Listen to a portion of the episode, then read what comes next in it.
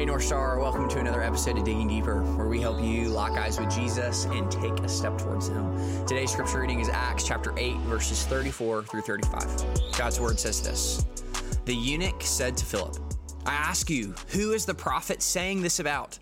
Himself or someone else? Philip proceeded to tell him the good news about Jesus, beginning with that scripture. The Ethiopian eunuch asks Philip a profound question regarding Isaiah 53. Who is Isaiah? Who is this prophet saying this about? Is he speaking of himself or is he speaking of someone else? Now, this is again a genuine question about who the promised suffering servant would be, which prompts Philip to respond with the someone else is Jesus. Now, it's important for us to know today that all scripture, that all the Bible centers on Jesus Christ, on his person and his work.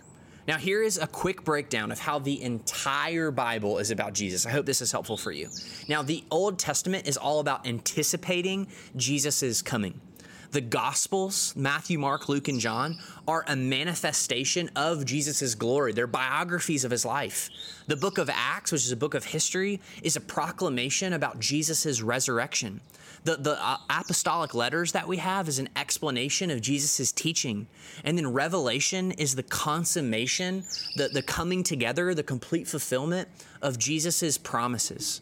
So even this passage from Isaiah 53 points Philip and the Ethiopian eunuch to the person and work of Jesus Christ. I love how the text even says in verse 35 Philip proceeded to tell him the good news about Jesus, beginning with that scripture that he didn't just stay in this scripture telling about the good news of Jesus, but he went to all the other scriptures telling him about the good news about Jesus. And keep in mind, at this point, the New Testament doesn't exist. So he's pulling all these Old Testament references that point to the person and work of Christ.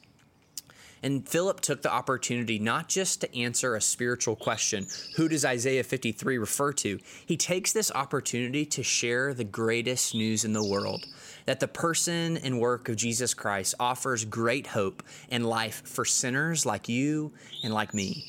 And so, as we read our Bibles day by day, may we look for Jesus in the pages. And where we find him, may we rejoice that he has given himself totally to us and totally for us and has made a way for us to experience life to the full and to be made right with God. Is there someone else? It's Jesus.